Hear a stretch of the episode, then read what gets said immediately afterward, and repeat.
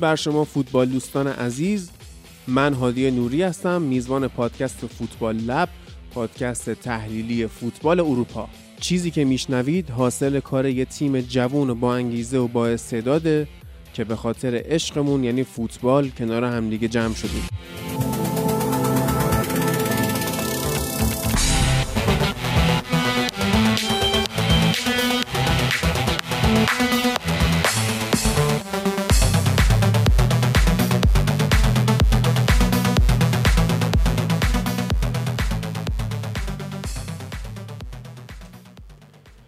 خب بازی های دور رفت مرحله نیمه نهایی Champions League برگزار شد.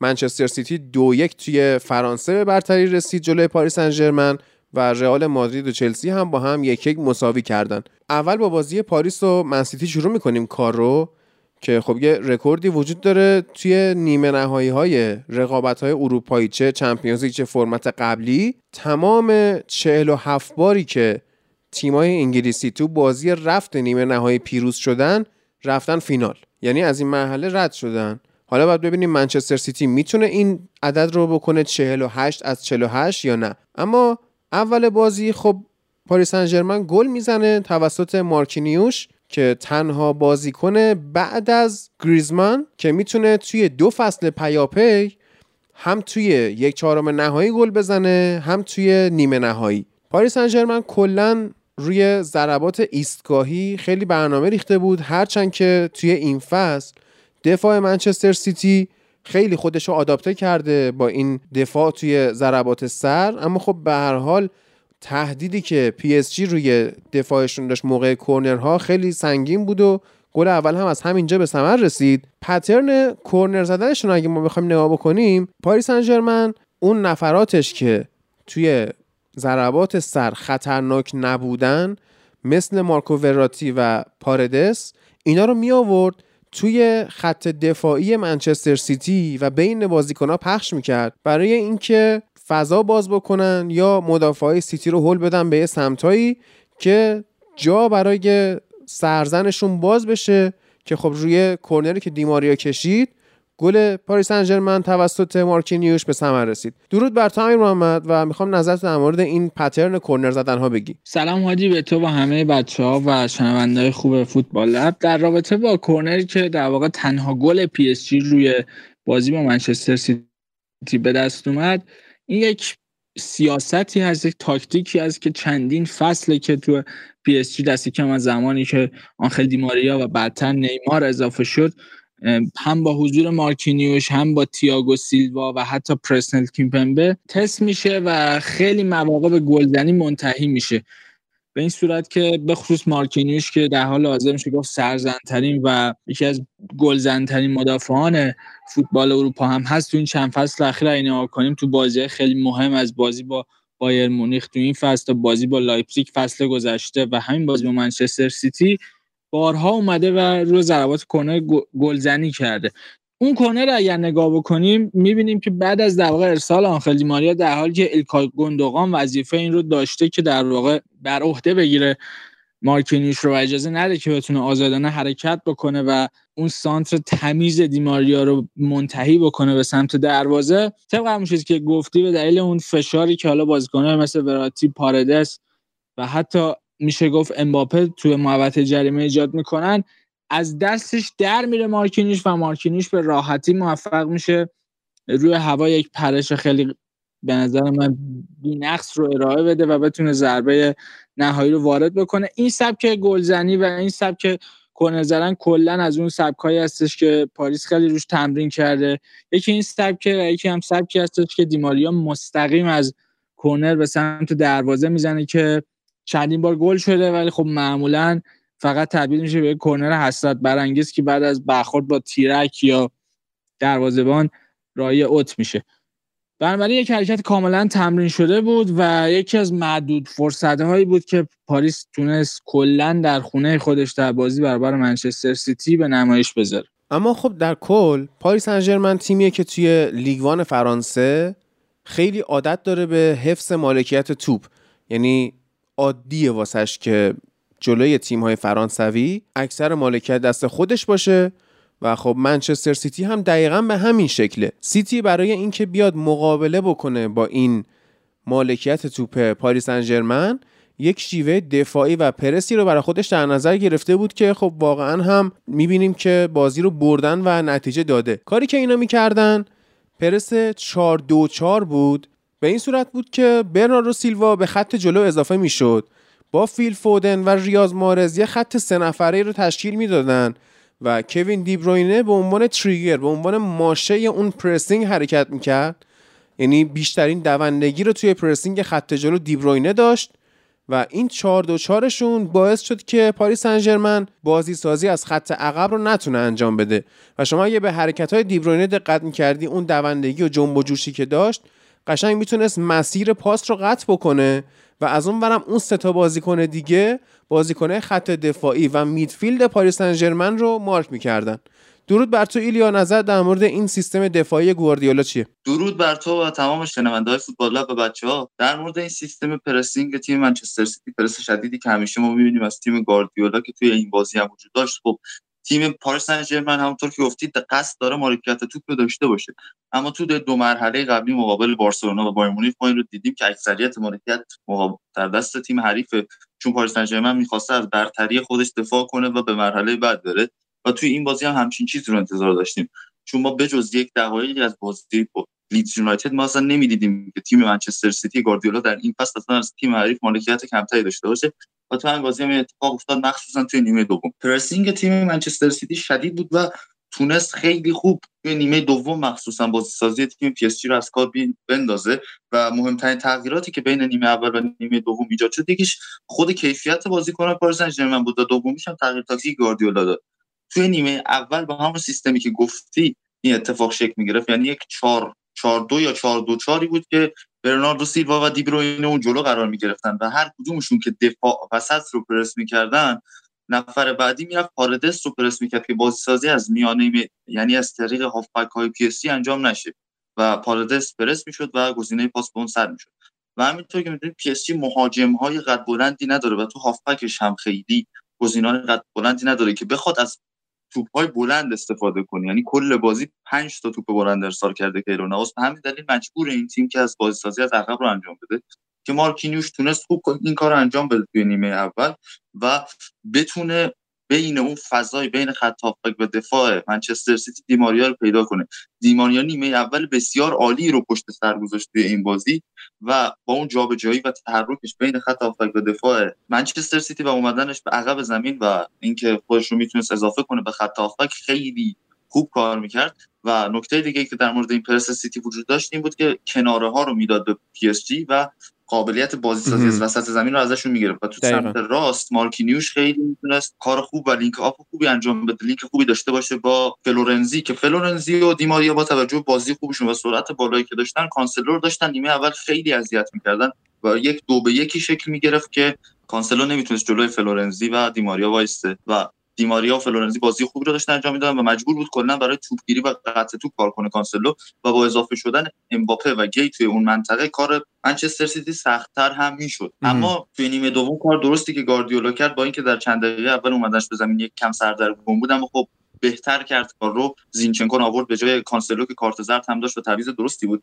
و نکته دوم در خصوص پرس تیم منچستر سیتی تو نیمه دومی بود که به جای اینکه بازیکنهایی مثل فودن و محرز خیلی باز بشن و خیلی لبه خط بازی کنن اینا رو نزدیک کرد به نیم فضاها و نزدیک کرد به میانه میدان. و یک پنج ای رو میانه میدان تشکیل داد با دی‌بروینه فودن برناردو سیلوا گندوغان و رودری که این پنج ای عملا اجازه بازی سازی رو کاملا از تیم پی اس جی گرفت و وقتی هم خودشون می‌تونستن حمله کنن و بزنن با این پنج بازیکن خیلی راحت تر می‌تونستن کار خودشون انجام بدن و با پر کردن میانه میدان عملا اون زهر پاریس سن تو ضد حملات و سرعتشون ازشون گرفتن.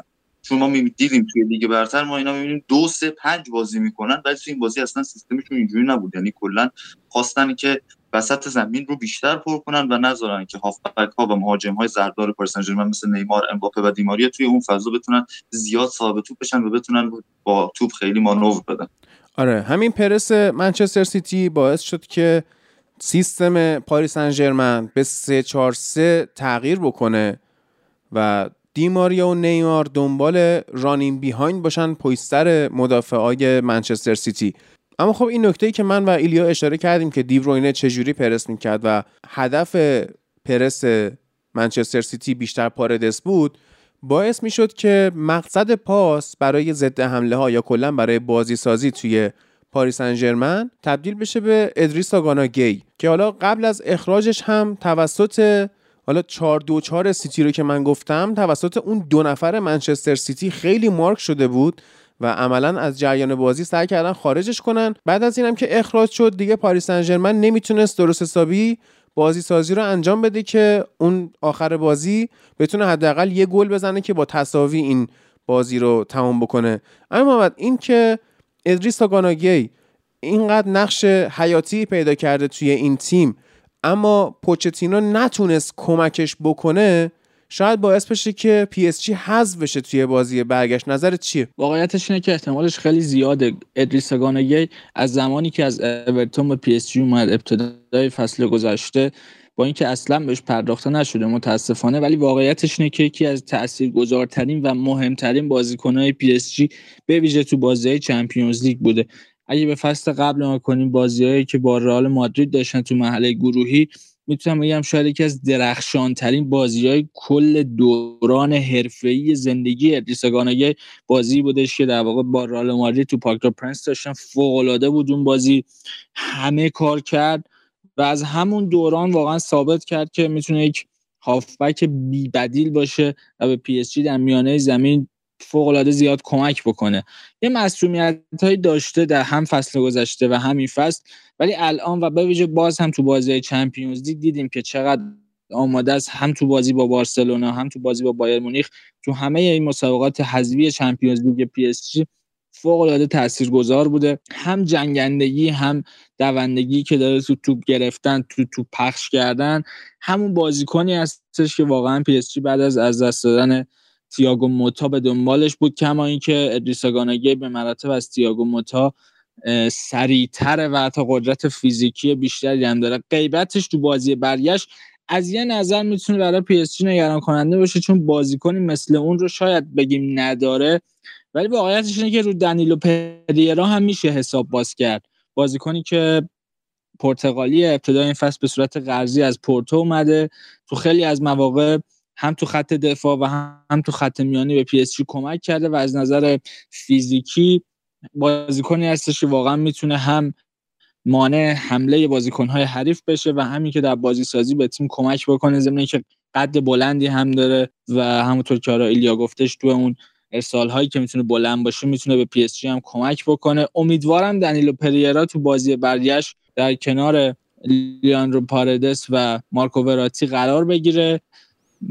گزینه دیگه به اون, به اون صورت واقعا ندارم. مگر اینکه بخواد حالا در ادامه بازی از آندر هررا و رافینیا هم کمک بگیره نکته جالب اینه که با وجود محرومیتی که ادریس گانا گی داره ولی توی لیست پی اس برای سفر به در واقع منچستر بوده و به نظر می‌رسه که آماده هستن که سعود خودشون رو با ادریس گانگی جشن بگیرن. یه نکته هم که خیلی جالبه و تو رسانه فرانسوی خیلی سرسره کرده بود لحظه اخراج ادریس گانگی بود که خب طبیعتا این روزا چون استادیوم های فوتبال خالی هم هستش سر و صدای داخل زمین خیلی راحتتر شنیده میشه. ظاهرا وقتی که از زمین خارج شده زیر لب با خودش صحبت کرده که اینا یه جور بازی می‌کنه که ما اصلا نمی‌تونیم قفل بازی رو باز کنیم. اصلا نمی‌دونیم با چی داریم مقابله می‌کنیم نمی‌دونیم با کی داریم مواجه میشیم. و صحبتش خیلی بحث برانگیز شده بود تو رسانه فرانسوی.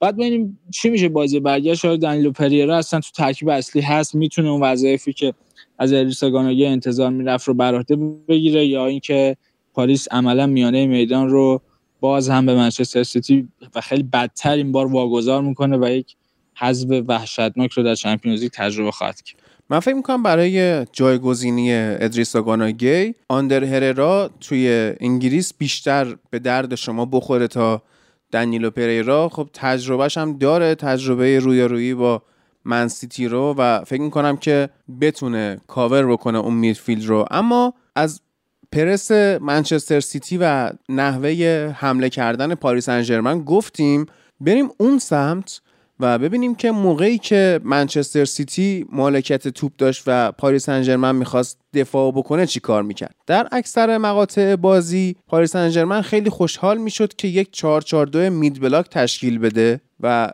مواقعی که می‌خواستن پرس active انجام بدن نه passive می اومدن 4 1 4 1 می شدن به این صورت که پاردس توی چهار نفر دوم قرار می گرفت و گی به تنهایی عقب زمین رو پوشش می‌داد و خب این به نظر من حتی روش پرس اشتباهی هم بود جلوی منچستر سیتی و پوچتینوی که سابقه سالها حضور توی لیگ انگلیس و بازی با منچستر سیتی گواردیولا رو داره به نظر من نباید این اشتباه می‌کرد. درود بر تو کیارش و نظر تو چیه؟ درود بر شما و شنونده‌های عزیزمون. درست میگی راجع به سابقه پوچتینو و اگر آمارهای ساوت‌همپتونی که بار اول یعنی باهاش به لیگ جزیره در کل به stage بزرگتری از فوتبال دنیا معرفی شد رو ما در نظر بگیریم می‌بینیم که هنوز تو دوندگی اون تیمش صدر آمارهای لیگ جزیره است و خب به لحاظ pressing تجربه بسیار خوبی رو داره. ولی اینجا یکم بیشتر خیلی هدفش توپگیری نبود. یعنی حالا این چیزی که میگی درسته ولی یه طرفی اون work rate و اون حالا به قولی خشونت اون دوندگی که از بازیکناش میطلبه رو این تیم پاریس سن نداشت. یعنی مثلا تو تاتنهام درسته شما بازیکنی مثل اریکسن رو خیلی به دوندگی نمی‌شناسید. ولی خب بازیکنهایی مثل سون و دله الی و لوکاس مورا و اینا این روحیه کارگری رو داشتن که حالا به خاطر تیم بخوان دوندگی زیادی بکنن. ولی خب نیمار و امباپه حالا به موقعش خیلی خوبم اضافه می‌شدن برای پرس کردن. ولی اون پرس پی اس جی هم خیلی high نبود. این یعنی خیلی بالا زمین نبود که بخوان کاملا حالا نفراتشون رو بخوان اضافه بکنن. و خب چیزی که ما تو بازی با یونایتد هم از سیتی دیدیم اینه که به قولی خیلی اون خطر دیبروینه برای تیما عامل ترس fear factor ه و بیشتر سعی می‌کنن اون فضای بین خطوط دفاعیشون و هافبکشون رو پوشش بدن که اونجا به قولی فضا پیدا نکنن. بازیکنهای خلاقی از تیم سیتی مثل برناردو مثل فودن مثل دیبروینه. و خب نکته جالبش این بود که بیشتر سعی کردن خیلی compact بمونن. سعی کردن خیلی فضا رو ببندن با همون چهار چهار یکی که اشاره کردی. وقتی می‌خواستن پرس بکنن نیمار بعضا حالا وقتی اضافه می‌شد اصطلاحی که اونور برای دیبروینه استفاده کردی. ماشه ای می‌شد برای باقی پی اس جی که حالا گی یکم عقبتر میمون پاردس اضافه می‌شد.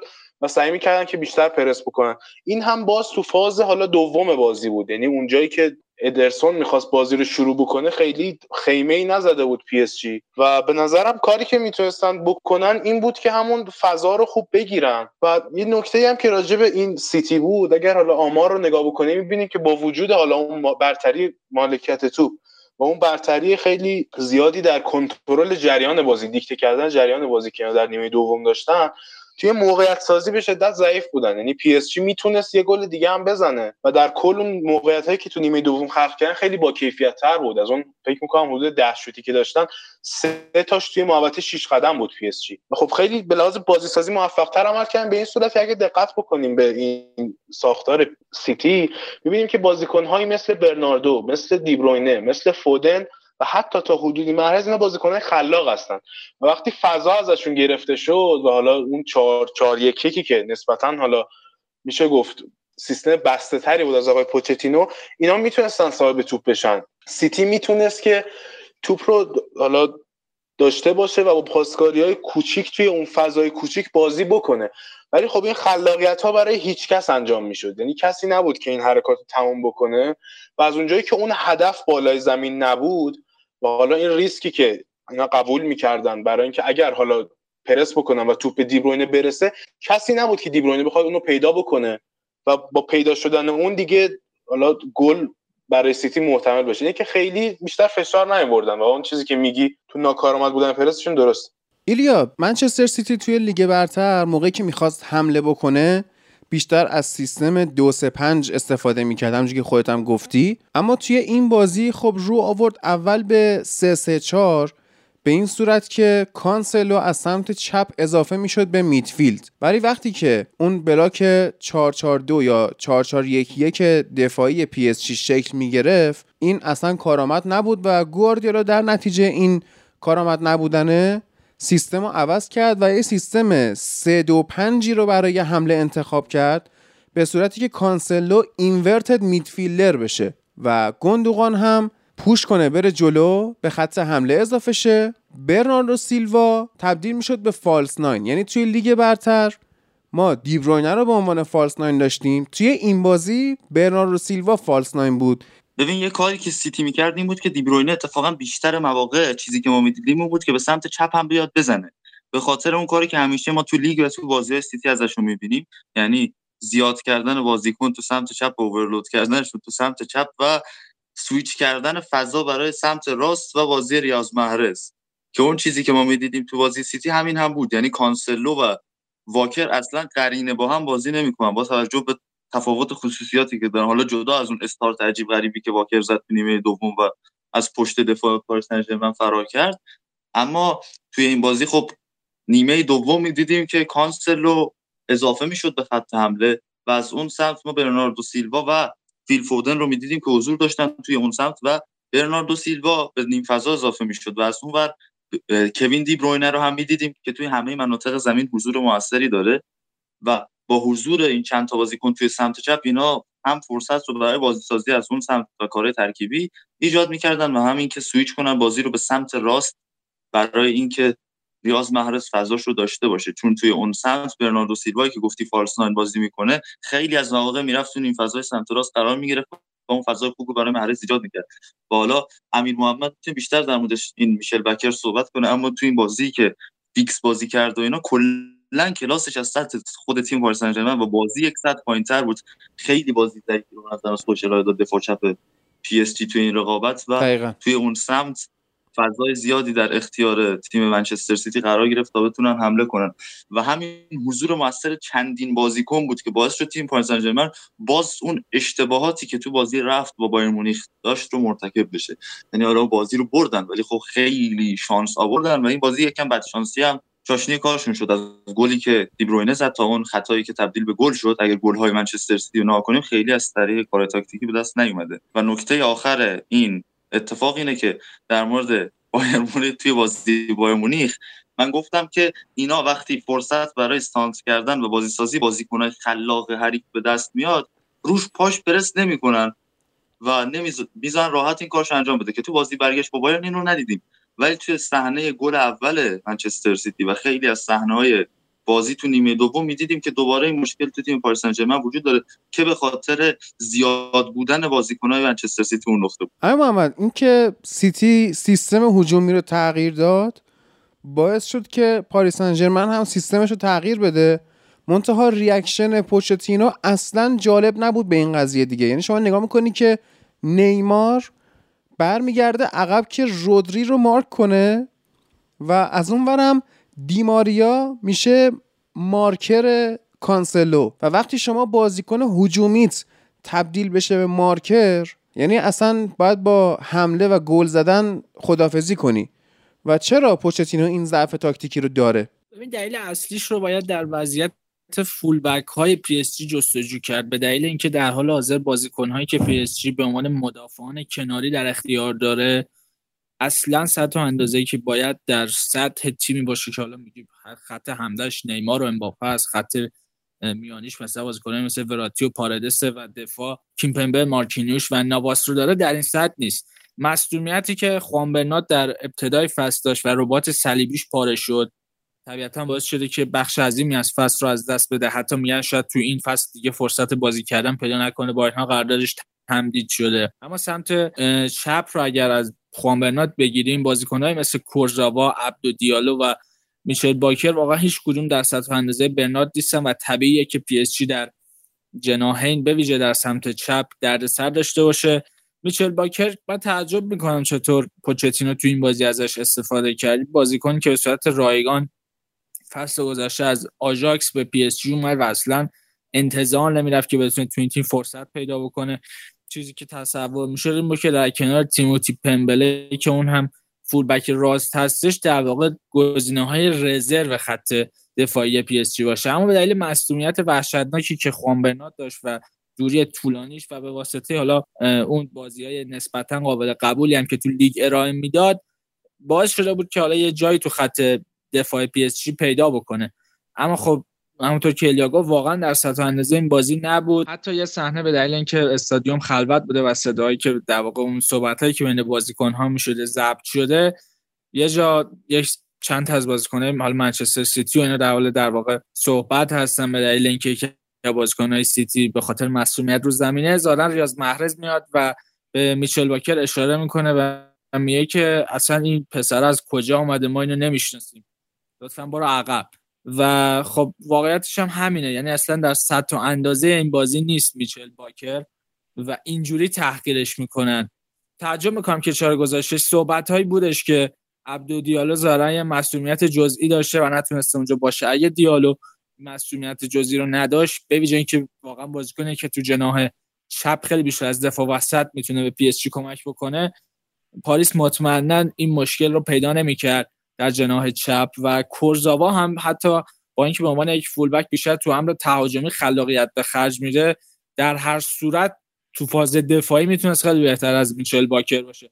اون سمت هم وضعیت همینه. یعنی فلورنزی کولین داگبا و تیموتی پمبله هیچ کدوم بازیکن‌های خیلی مطمئنی نیستن.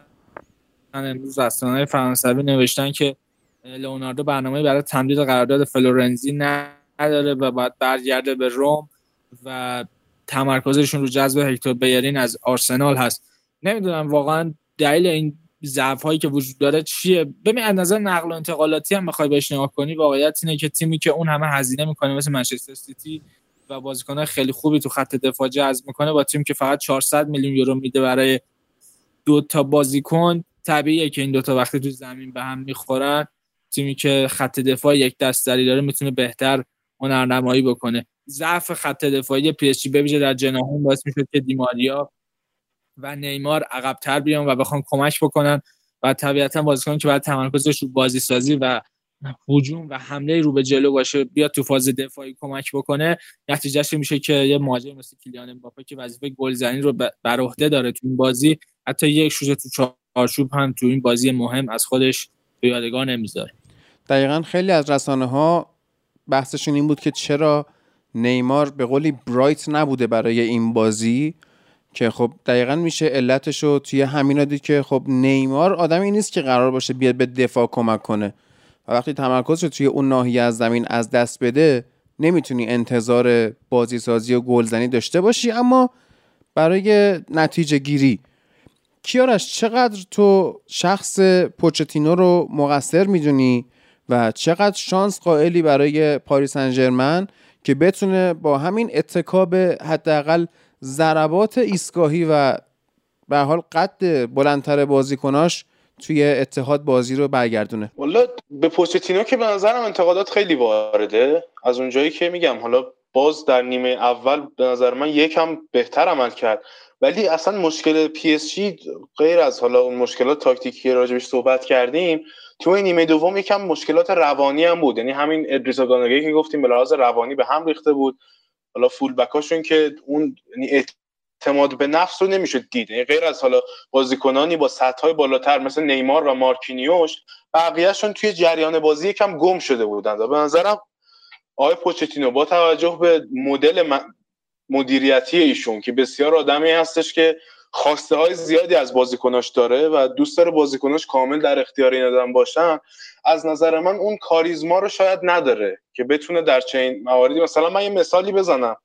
توی شرایط این شکلی که تیم حالا باز توی نیمه دوم اینا بیشتر مشکل خوردن ولی کلا توی شرایط این شکلی به قولی اون آرامش رو حفظ کردن. جلوی تیمی که حالا یکم به مشکل خوردید جلوشون و حالا احساس می‌کنید که ممکن نتیجه دست بره اون حفظ کردن آرامش خیلی مهمه. برای مثال یکی از بهترین مثال هایی که من می‌تونم از من منیجمنت براتون بزنم یه بازی از دهه های خیلی دور اروپا فکر می‌کنم سال همون 68 و اون طورا باید باشه. توی بازی رئال مادرید و منچستر یونایتد فکر می‌کنم توی نیمه اول سه هیچ چهاریش عقب میفتن بازیکنهای تیم یونایتد. و مثلا مربی که میره توی رخکن کاملا به صورت غریزی یعنی اون کاریزمایی که مربی باید داشته باشه به جایی که بیاد شروع می‌بینه که همه درگیرن و همه ترسیدن و همه ذهنشون به شدت درگیر بازیه و دیگه اون آرامش رو ندارن اون اعتماد به نفس رو ندارن و اون حضور ذهن رو ندارن. شروع می‌کنه میشه دم رخکن.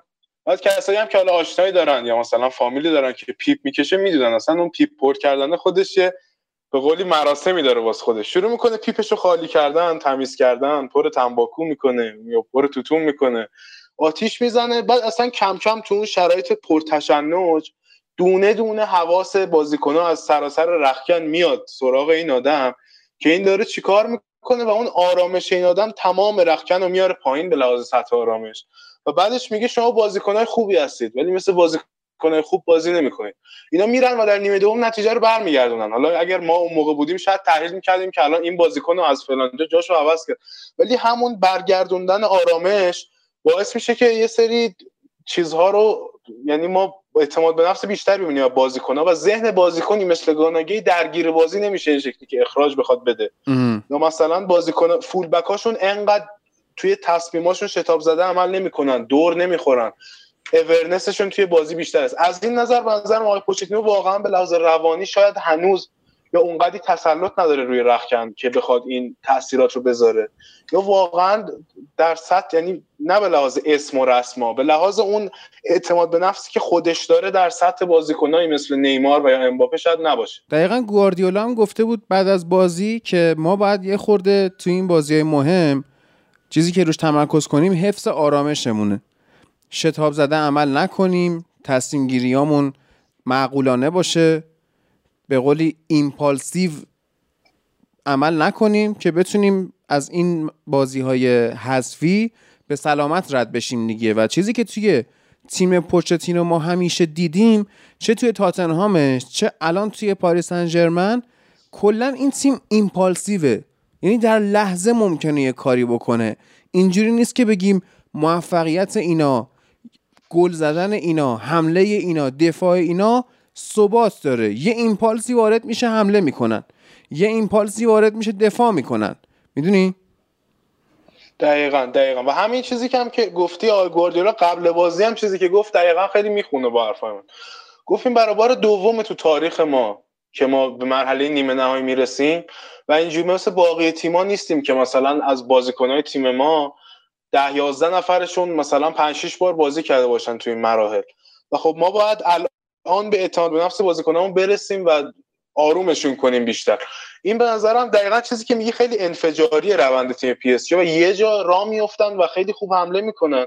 ولی میبازن خودشونو. مثلا توی بازی با بایرن هم ما دیدیم که مثلا تو بازی با بارسا هم دیدیم که وقتی می‌خوان دفاع بکنن از نتیجه خیلی متزلزل میشن و اشتباهات توشون زیاده. ولی بازم به نظرم با توجه به همون ماهیت انفجاری که من گفتم و هم گفتی و با توجه به اینکه آقای گواردیولا توی بازی بزرگ خیلی عادت داره به اوورسینک کردن یعنی خیلی زیاد فکر می‌کنه سعی می‌کنه زیادی پازلش رو پیچیده بچینه و حالا اون به قولی نفرین کاراگاست دیگه میگن راه حل زیر دماغت و نمیبینیش. باعث میشه یه سری فضاهایی رو و یه سری مناطقی از بازی رو نبینه که خب خیلی با توجه به استعدادی هم که پی اس جی تو اسکودش داره می‌تونن ضربه رو بزنن و دو یک خیلی نتیجه عجیب غریبی نیست. نظرم هنوز شانس داره. ایلیا تو چقدر شانس در نظر می‌گیری واسه پاریسن ژرمن توی اتحاد؟ ببینین که منچستر سیتی گاردیولا تو فصل 20 20 20 21 فوتبال اروپا بهترین تیم بوده با اختلاف نسبت به تمام تیمایی که ما توی پنج لیگ معتبر و Champions League می‌بینیم هیچ شکی درش نیست. و ثبات بیشتری داره و الان هم دیگه قهرمانیشو داره قطعی می‌کنه تو لیگ ولی توی یکی دو ماه اخیر مخصوصا و کلا این نیم فصل دوم از خودشون زیر فشار دارن ضعف نشون میدن. یعنی تیم آسیب پذیری در مقابل فشار. اون چیزی که ما مقابل لیدز یونایتد دیدیم منچستر دیدیم چند تا از بازی اخیر لیگشون دیدیم یا دو تا بازی مقابل دورتموند ازشون دیدیم به نظرم مسئله اصلیه مسئله روانی است. یعنی به نظرم حتی از نظر تاکتیکی این بازی خیلی پیروزی بزرگی رو گاردیولا بر پوچتینو به دست نیاورد تو بازی رفت. و همون تغییری که نیمه اول و نیمه دوم بازی داشت و اون اتفاقاتی که افتاد تو نیمه دوم تیم پاریس سن نتونست خودش رو مدیریت کنه باعث شد این نتیجه وجود بیاد. و به نظرم پاریس سن می‌تونه باز هم با اتکاب باز انگار امباپه ممکن هست برسه به این بازی و بتونه خوب کار خوش انجام بده و با نیمار لینک خوبی رو انجام بده بتونه با اتکا به همون دو نفر نیمار و امباپه بتونن بازی رو در بیارن. یعنی اگه از ابتدا بتونن فشار رو بذارن روی منچستر سیتی شانس این رو دارن که بتونن برگردن اما واقعا کارشون سخته. یعنی من شانس این رو برای اینا می‌بینم که دو تا سه تا گل منچستر سیتی بزنن. ولی clean sheet کردن مقابل این تیم رو هم از دفاع این تیم انتظار ندارم. یعنی خیلی من به دفاع این تیم امیدوار نیستم که بتونه مقابل منچستر سیتی وایسته.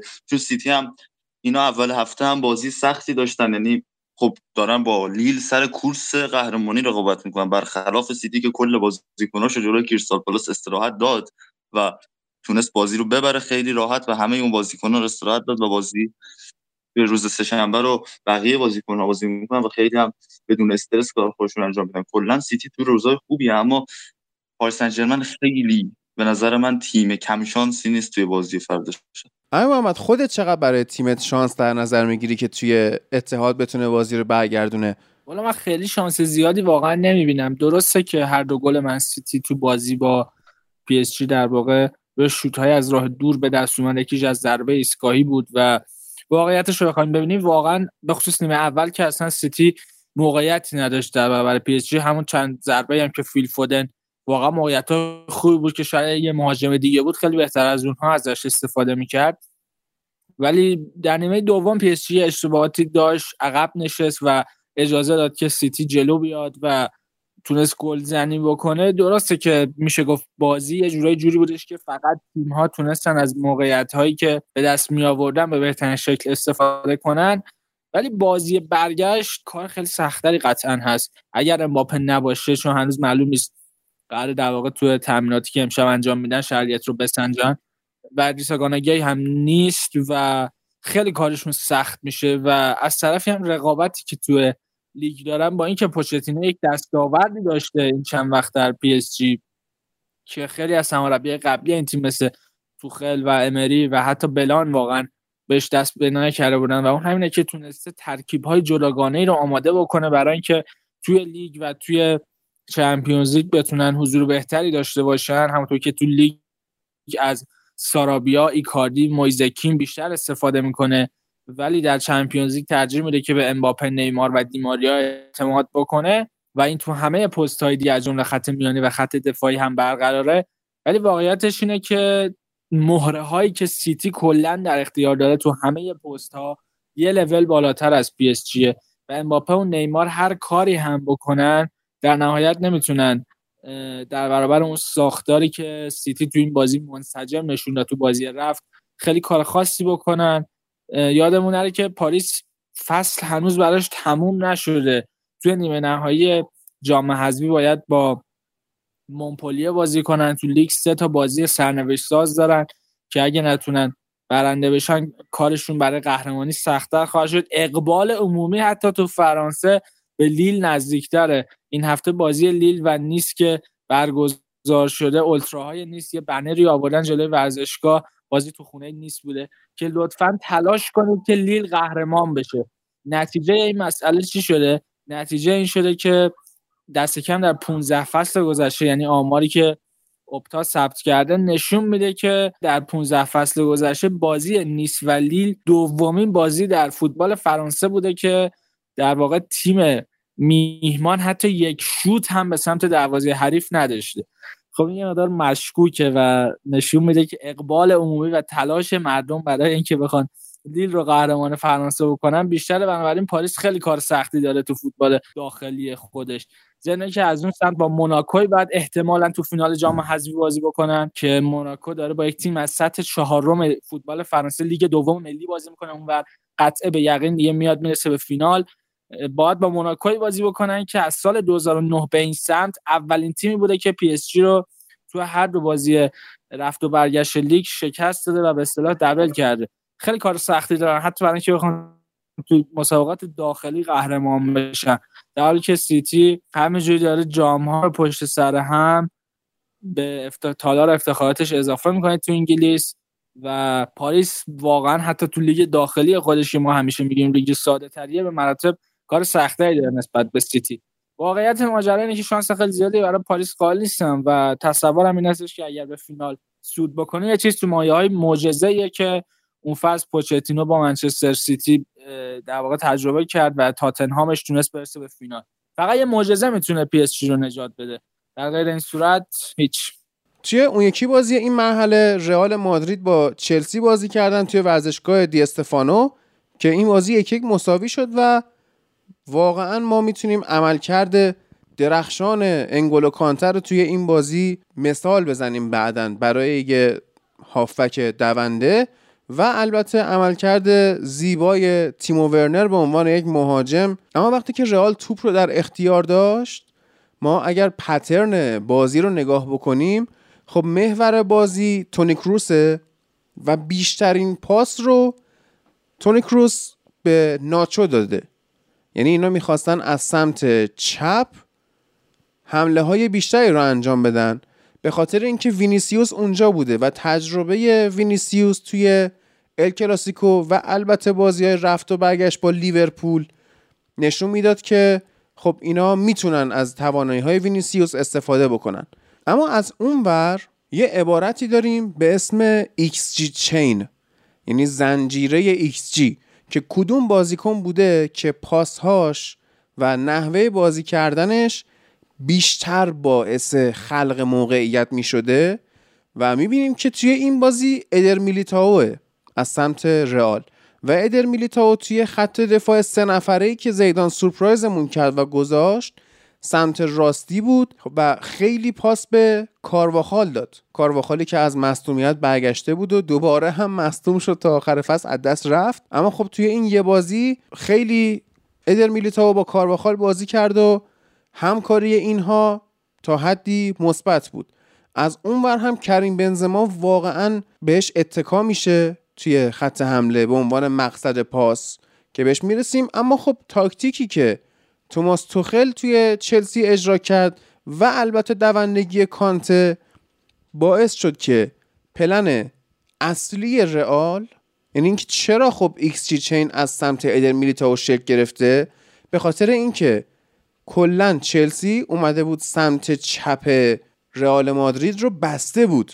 با کارهای دفاعی خوبی که انجام داد و وینیسیوس جونیور isolated یا به قولی از جریان بازی خارج شده بود و هرچی هم که تونی کروس می‌داد به ناچو که اون بده به مارسلو و وینیسیوس رو راه بندازن و بنزما واسش فضا سازی کنه یا خودش در موقعیت قرار بگیره این پلن انجام نمی‌شد. در تمام طول بازی وینیسیوس 22 تا تاچ بیشتر نداشت.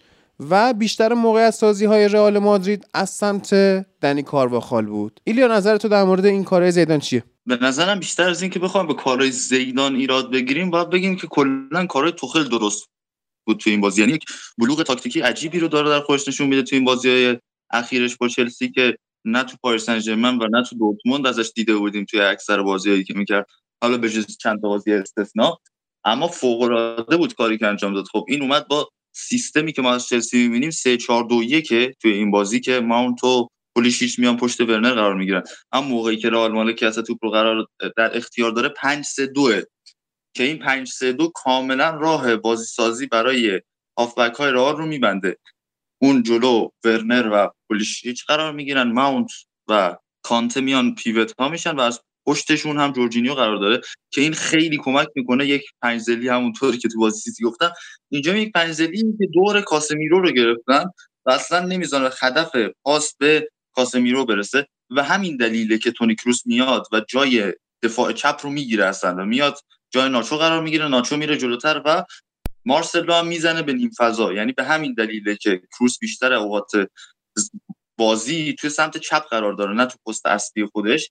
و کلا این رو دیدیم از تیم زیدان که تو کل بازی این فصل اکثر مواقع وقتی گیر می‌کنه میاد روی همین سیستم که بیاد کروس تو سمت چپ کار بازی سازی انجام بده کار ترکیبی انجام بده یا پاسهای بلندی رو بده که برخلاف لیورپول چلسی با توجه به اینکه دفاعهاش عمق زمین رو بیشتر بستن نمی‌ذاره مثل لیورپول پاسهای بلند هم خیلی رو تیمش اثر بذاره و رئال از این طریق موقعیت ایجاد بکنه. و مشکلی که اینا ایجاد کرده بودن برای رئال این بود که مودریچ عملا از جریان بازی محو شده بود با این سیستمی که آوردن. مودریچ مجبور می‌شد که خیلی بره سمت راست و بیاد نزدیک خط بازی کنه و کلا اون نقشی که توی سمت چپ داره در سمت راست بر عهده بگیره. یا توجه به چیزی که ما از رئال می‌بینیم و لینک که بین مودریچ و کروس ایجاد میشه تو کل بازی ها این فاصله زیاد تو طول زمین بین مودریچ و کروس خیلی به ضرر رئال شد. و از این طریق باعث شد که بازی سازی تیم رئال انجام نشه و خیلی نتونن موقعیت ایجاد کنن و هر حال روی یک حرکت خوب از ادر میلیتائو یعنی خب این چیزی که گفتی XG chain خب پاس گل رو ادر میلیتائو داد با ضربه سری که سابوند و حالا به جز صحنه گل که خیلی هم کار خوبی رو انجام نداد و جاموند از طرف پولیشیچ اما بیشترین تکل و بیشترین توپگیری رو توی این بازی ادن میلیتائو داشت بین دفاعی رئال مادرید که کلا اگر بخوایم تو بحث هجومی هم نگاه کنیم باز بازی خوب چلسی تو بحث هجومی باعث شد که اون گل ایجاد بشه و موقعیت های گل نیمه اول تیم چلسی رو ببینیم که در به اون می‌رسیم. ولی به نظر من همین اول بخوام بگم زیدان با از تاکتیکی باخت به توخل یه عامل مهم دیگه ای که کلا بازی سازی از عقب زمین رئال کنسل کرده بود علاوه بر این که حالا اون پنزل که کاسمیرو رو محاصره کردن و مدریچ از جریان بازی خارج شده و کروس به چپ می‌زنه یکی از مهمترین عامل ها دریبلینگ بسیار عالی کریستیان پولیشیچ بود. یعنی ما می‌بینیم مثلا همین وینیسیوس که گفتم isolated شده در تمام طول بازی گفتم 22 تا touch داشت دو بار توپ لو داد و کلا یک دریبل موفق داشت. اما در حالی که شما میای کارهای پولیشیچ رو نگاه می‌کنی و لذت می‌بری. و کیارش می‌خوام در مورد این صحبت کنی که از روز اولی که توماس توخل اومد و سکان هدایت چلسی رو گرفت دستش همه می‌گفتن که این خیلی رابطه خوبی توی دورتموند با پولیشیش داشته و این قرار اینجا ادامه پیدا کنه. و بازی های اول پولیشیش رو بازی نمی‌داد. اما همینطور رفته رفته کلیدی ترین مهره هجومی تیمش شده در کنار میسن ماونت. حالا این چیزی که میگی درسته یعنی سخنهایی بود از اینکه حالا ممکنه بخواد این رابطهشون خیلی کارساز باشه برای تیم ولی به نظرم اول کاری که دقیقا برعکس لمپارد کاری که توخل خیلی تونست باهاش به لحاظ روانی جو اسکوادو بیاره بالا این بود که آقای لمپارد به دلیل حالا اون نقشی که داشته به دلیل ماهیت شغلش توی چلسی کلا این با تجربه رو از سایدش گذاشته شد کنار. یعنی آسپیلیکوتا رو ما میدیم که نقشش کمرنگتر و کمرنگتر میشه. توی دفاع همینطور توی خط هافک می‌دیدیم که حالا مثالاش زیاده. ولی کاری که کردم الان آقای توخل حالا این بازی که مارکوس آلونزو رو بازی نه ولی در کل یعنی به لحاظ سطح اعتماد به نفس. اعتماد رو دو اعتماد این بازیکنهای بزرگ رو جمع جلب کرد در واقع. این بازیکنهای با تجربهشون و رهبرای اسکوادشون که عملا کنار گذاشته شده بودن اومدن و اینها رو بیشتر احساس می‌کنم تقویت کرد. ولی خب آره یعنی این چیزی که میگی راجع پلیسیش هم درسته.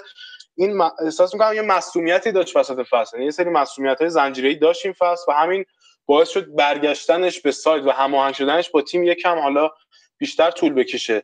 و کاری هم که اینجا می‌کردن که خیلی خیلی به نظرم با توجه به سرعت بازیکنایی مثل حتی کانته از خط آفبک و ورنر و ماونت و خود پولیسیچ بود این بود که حالا این دوتا بازیکن حالا فالس ناین بگیم یا فالس تن بگیم نمی‌دونم. این دوتا بازیکن شماره دهی که بعضا به خط آفک اضافه می‌شدن و بعضا به خط هف... به خط حمله مثل یعنی ماونت و پولیسیک.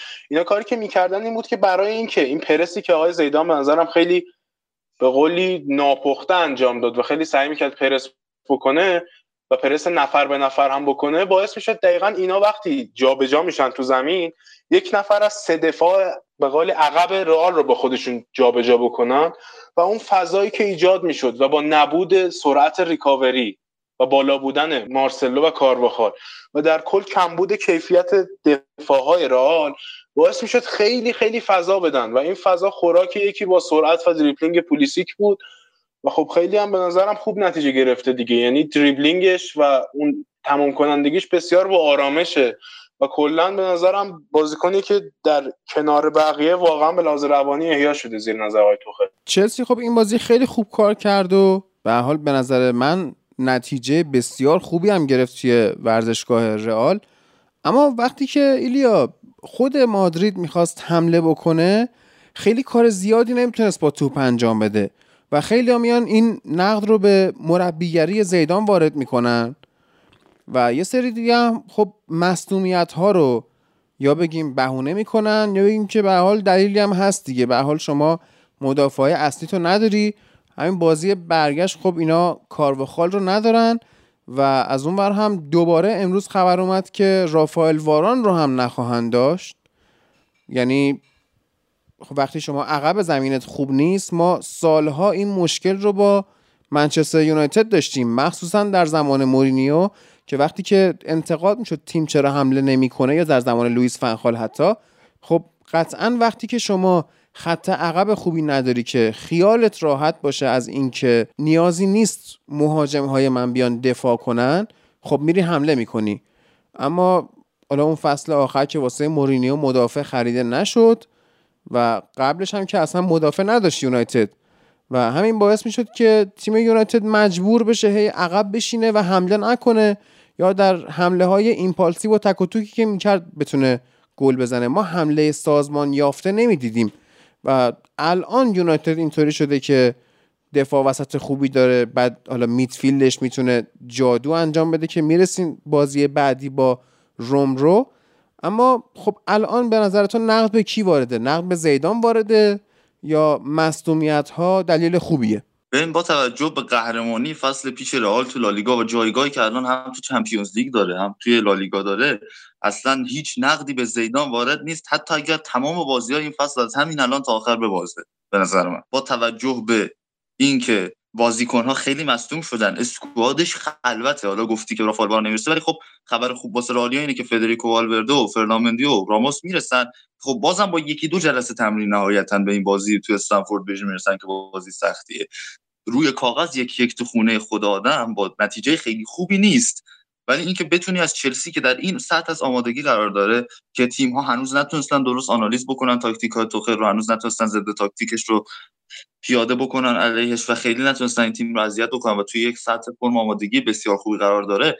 این نتیجه که گرفتن خیلی خوبه. حالا من میگم که نوشتم یه جایی که اگر یک مهاجمی در سطح هری کین یا لواندوفسکی به جای تیم ورنر توی این بازی بود چلسی چند تا گل می‌زد کارو همینجا تموم می‌کرد. ولی حالا من به تیم ورنر هم ایرادی نمی‌گیرم. یعنی طرفدارای چلسی دقیقا اگه بخوان بیان به ما ثابت کنن تیو ورنر هم رو گل‌ها پاس گل‌ها اثر داشت هم مهاجم خیلی خوبیه دقیقا مثل کاریه که ما باید در مورد مگوایر می‌کردیم. هی باید ثابت می‌کردیم آقا این خرید خرید ناموفقی نبوده و خیلی به ما کمک کرده و حالا هر چقدر هم که مسخره بشه این موقعیت از دست دادن بزرگش ولی خیلی به تیم چلسی کمک کرده این تیم ورنر و این رو میشه بهش اعتبار داد. اما در خود رئال به نظرم نه نمیشه به زیدان نقدی رو وارد کرد و کلا همین بازی هم تونست امتیاز خودش رو بگیره. حالا گرچه که تعویض های دقیقه 65 توخل که من هنوز نفهمیدم دقیقا چرا این تعویض رو انجام داد و بهترین بازیکناش توی بازی مثل پولیشیش که اندازه کل رئال دریبل انجام داد. 6 بار روش خطا شد توی این بازی و خیلی خوب داشت بازی می‌کرد. اینا رو کشید بیرون و کلا انرژی خودش رو خالی کرد و اون آتش تیم از بین رفت. اما خب رئال خیلی خوب تو نیمه دوم تو بازی کنترل کنه و خیلی هم خوب واکنش نشون داد به گلی که خورد. یعنی کمتر موقعیت داد به چلسی از اون موقع. چندین موقعیت ایجاد کرد که بالاخره بنزما تونست گلش رو بزنه. بیشتر از رونالدو گل زده از زمانی که رونالدو رفته یوونتوس توی چمپیونز لیگ بنزما. و به نظرم رئال کلا بازی قابل قبولی رو انجام داد تو این بازی و بیشتر هم میگم هم کیفیت کم بازیکن. تو مارسلو چقدر ضعیف داره بازی می‌کنه. چقدر از روزای اوجش فاصله گرفته. یا مثلا ببین ناچو واقعا قابلیت بازی تو همه پستار داره اما واقعا اون بازیکن کلاس جهانی که تیم مثل رئال نیاز داره توی یک نیمه نهایی لیگ قهرمانان اروپا. و واقعا کارش سخت بود. و باز هم میگم تاکتیک توخل هم خیلی خوب بود که رئال به اینجا رسید و نتونست انقدر بازی همیشگی خوش انجام بده. و همچنین چیزی که گفتی در مورد رئال که آقا اینا برنامه هجومی زیادی مثلا یونایتد نداره مثلا دوره مورینیو اینها اینها تو لالیگا سعی می‌کنن برنامه هجومی خودشون داشته باشن چه از پارسال چه امسال و بازیهایی که دارن. و کلا خیلی کار رئال سخته. الان بعد از این بازی با چلسی با این وضع مسئولیت‌ها باید برن با یکی از رقیب مستقیمشون تو قهرمانی با لالیگا بازی کنن یعنی سویا. و کار سخت کلا برای رئال مادرید و به نظرم هر اتفاقی بیفته فصل قابل قبولی رو پشت سر گذاشته زیدان. پیش بینید کیارش از بازی برگشت توی استنفورد بریج؟ به نظرم دو یک چلسی خیلی محتمله. با توجه به اینکه حالا صحبتی هم که کردیم این چیزی که راجع به زیدان میگید یکی از دلایلش اینه که عملا اون پایه رو برای بازی سازی و اون ناتوانیشون از انتقال بازی حالا دفاع به حمله باعث میشه. یه جاهای خیلی بیشتر احساس می‌کنم مجبور شن حالا با دست بسته بازی بکنه و به نظرم چلسی می‌تونه از این فرصتش استفاده رو بکنه. ایلیا نظر خودت؟ خیلی پیش بینی این بازی سخته. به نظرم شاید تجربه رئال مادرید به خود اون کاریزمای زیدان و مدیریتی که می‌تونه ایجاد بکنه در تیمش از این ور اثرگذار باشه. اما از لحاظ تاکتیکی فعلا ما می‌دونیم که چلسی توی یه لول بالاتری قرار داره. ام. و چلسی رو می‌بینیم که بعد از هفت سال اومده به مرحله نیمه نهایی Champions League و سال 2014 به همشهری رئال مادرید اتلتیکو مادرید باختن که اون سال نایب قهرمان Champions League شد و خب من به چند تا از بازیکن‌های ترکیب اصلی چلسی هم سابقه بازی در همچین شرایطی نه حالا هر چقدر تو بازی رفت عملکرد خوبی ازشون دیده باشیم مثل بن چیلول یا ماونت. اما شرایط سخت فشار زیاده روشون و به نظرم رئال مادرید می‌تونه این بازی رو از آن خودش کنه. یعنی من شانس 50 50 واسه دو تیم قائلم اما باز کفه ترازون بیشتر به سمت رئال مادریده و از یه طرف دیگه اینه که من شانس این که بازی بره به وقت اضافه و ضربات پنالتی رو می‌بینم. یعنی یه دیگه ببینیم و بازی 120 دقیقه بشه. من که به شخصه حس می‌کنم توی هر دو رقابت فینال احتمال خیلی زیاد تمام انگلیسی میشه. فقط لنگ آرسنالیم که بتونه از پس اونها امری توی بازی برگشت بر بیاد و هیچ کسی هم نیستش که به اندازه امری این آرسنال رو بشناسه. حتی از خود آرتتا بیشتر شناخت داره آقای امری روی این ترکیب آرسنال که بتونه شکستش بده.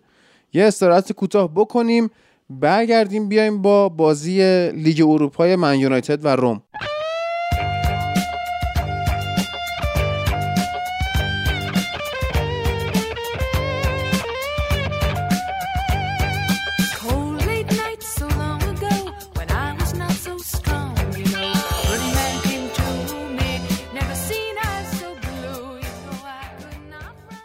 خب واقعا توی قسمت قبلی که ما داشتیم صحبت می‌کردیم که اوله گفته من خیلی شناختی از روم ندارم و بعد که رومیای خورده بهشون برخورد اومد گفتش که حالا من یه پیرن دروسی و یه پیرن توتی دارم. به نظرم باید یه پیرن اسمالینگ هم می‌گرفت این بازی که بسیار زیبا بود و حالا ما بازی برگشتمون مونده. اگر توی اون بازی ما بتونیم تعداد گلهای بیشتری هم حتی به روم بزنیم من این وعده رو بهتون میدم که پستر اپیزود بازی های دوره برگشتی نیمه نهایی اوله خواهد بود یعنی کله اوله خواهد بود روی بدن نرون که امپراتور اونجا بود و شهر روم رو به آتیش کشید. اما خب یونایتد بسیار ساده بسیار ساده. دابل پیوت مکفرد و حضور تو امان رشفورد و پوگبا و برونو فرناندز و محوریت کاوانی توی خط حمله که این واقعا یکی از بهترین عملکرده کاوانی توی لباس منچستر بود. شاید حتی بگیم خود بهترینش.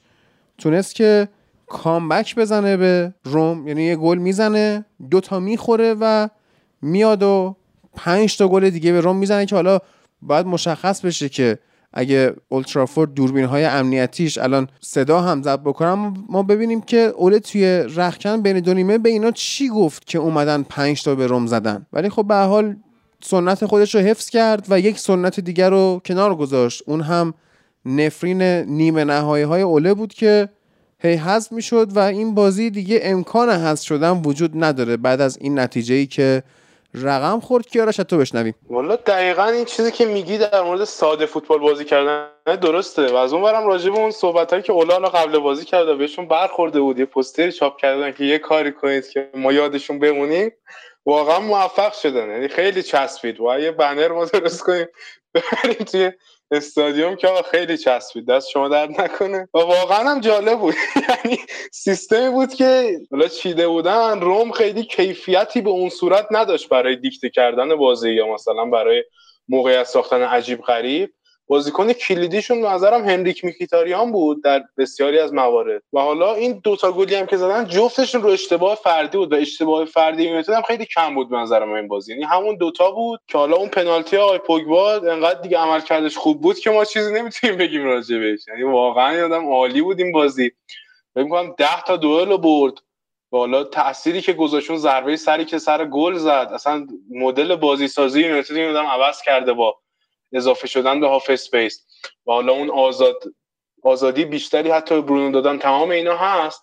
ولی در کل اون پنالتی که داد اصلا پنالتی عجیبی بود. یعنی خیلی حالا من نمی‌خوام بگم که غلط بود ولی خیلی harsh بود نظر من. و حالا بعدم اون جاموندن خط دفاع اون گل مسخره که ما دومی رو خوردیم به نظرم خیلی اعصاب خورد بود. و خب خیلی راحت بود شد به نظرم با توجه به حالا این شرایطی که تیم داره خیلی راحت می‌شد گم شد تو نتیجه. ولی خب این چیزی که حداقل اوله آورده به اولترافورد حالا خیلی صحبت می‌کرد اون اوایل که دی ان ای من یونایتد و نمی‌دونم. دی ان ای من یونایتد همین دقیقاً. یکی این روحیه این که هیچ وقت نمی‌فهمن که یک باختن. یعنی حالا فیلم های راکی رو وقتی نگاه می‌کنین هی این آدم کتکه رو می‌خوره ولی حالیش نمیشه که آقا باختی دیگه بخواب زمین پان نشه. دقیقا همین قضیه هست. یعنی هیچ وقت نمیشه قطعا بگیم که آقا دیگه بازی از دست داد. همیشه اون گله رو تو خودشون دارن. آمار کامبکش تو انگلیس موجوده و یه طرف دیگه هم این ساده بازی کردن هست. یعنی ما در دی ان ای من یونایتد حالا داریم. از همون زمان مت که می‌گفت ساده فوتبال بازی کردن سخته. و خب خیلی ساده و یکی از فکر بهترین نیمه هایی بود که ما از این یونایتد اول دیدیم. و بسیار بسیار بازی های پرگل بیشتری رو داریم هر سری از این تیم می‌بینیم و به نظرم کاملا سیستمش خوب کار کرد. و در کل بازی بسیار بسیار خوبی بود به نظر من. و به نظرم اولین کردیت رو دیگه کم کم باید بگیره. با توجه به کاری که یعنی بر بار اول فکر من هنوز هم باز میترسم بگم ما دیگه رفتیم فینال چون چاریچ باختن به هر حال ممکنه. یعنی از بارسایی بپرسید هیچ به قولی برتری توی نیمه نهایی لیگ نیمه نهایی و یک چهارم بازی اروپایی قابل اطمینان نیست. ولی در کل به نظرم این فینال رو رفت و اون فینال رفتن تو رقابت اروپایی و جام گرفتن علاوه بر تاپ فور به نظرم چیزی که ما قبل فر... بعد فرگی نداشتیم و به نظرم دیگه خودش رو اثبات کرد. و یه چیزی هم که وجود داشت این بود که نیمه اول هم ما خیلی سطحمون از این رو بالاتر بود. یعنی کلا یه جوری بود انگار یه تیم از پریمیر لیگ داره با یه تیم از لیگ ایران بازی می‌کنه. خیلی سطح رو پای بود. چه تو کارهای دفاعی چه تو کارهای هجومی. اومدن از بازی های نتایج قبلیش هم گفتیم هفته پیش که چقدر بد بود اومدن تو لیگ ایتالیا هم همون روزی که بازی یونایتد لیورپول لغو شد دو به سمپدوریا باختن رفتن سهمیه لیگ اروپا رو الان دارن دست میدن تو سری ولی من موندم واقعا چطوری اون نیمه رو دو یک بهشون باختیم. یه تیم انقدر از یه تیم بهتر باشه و نیمه رو دو یک ببازه.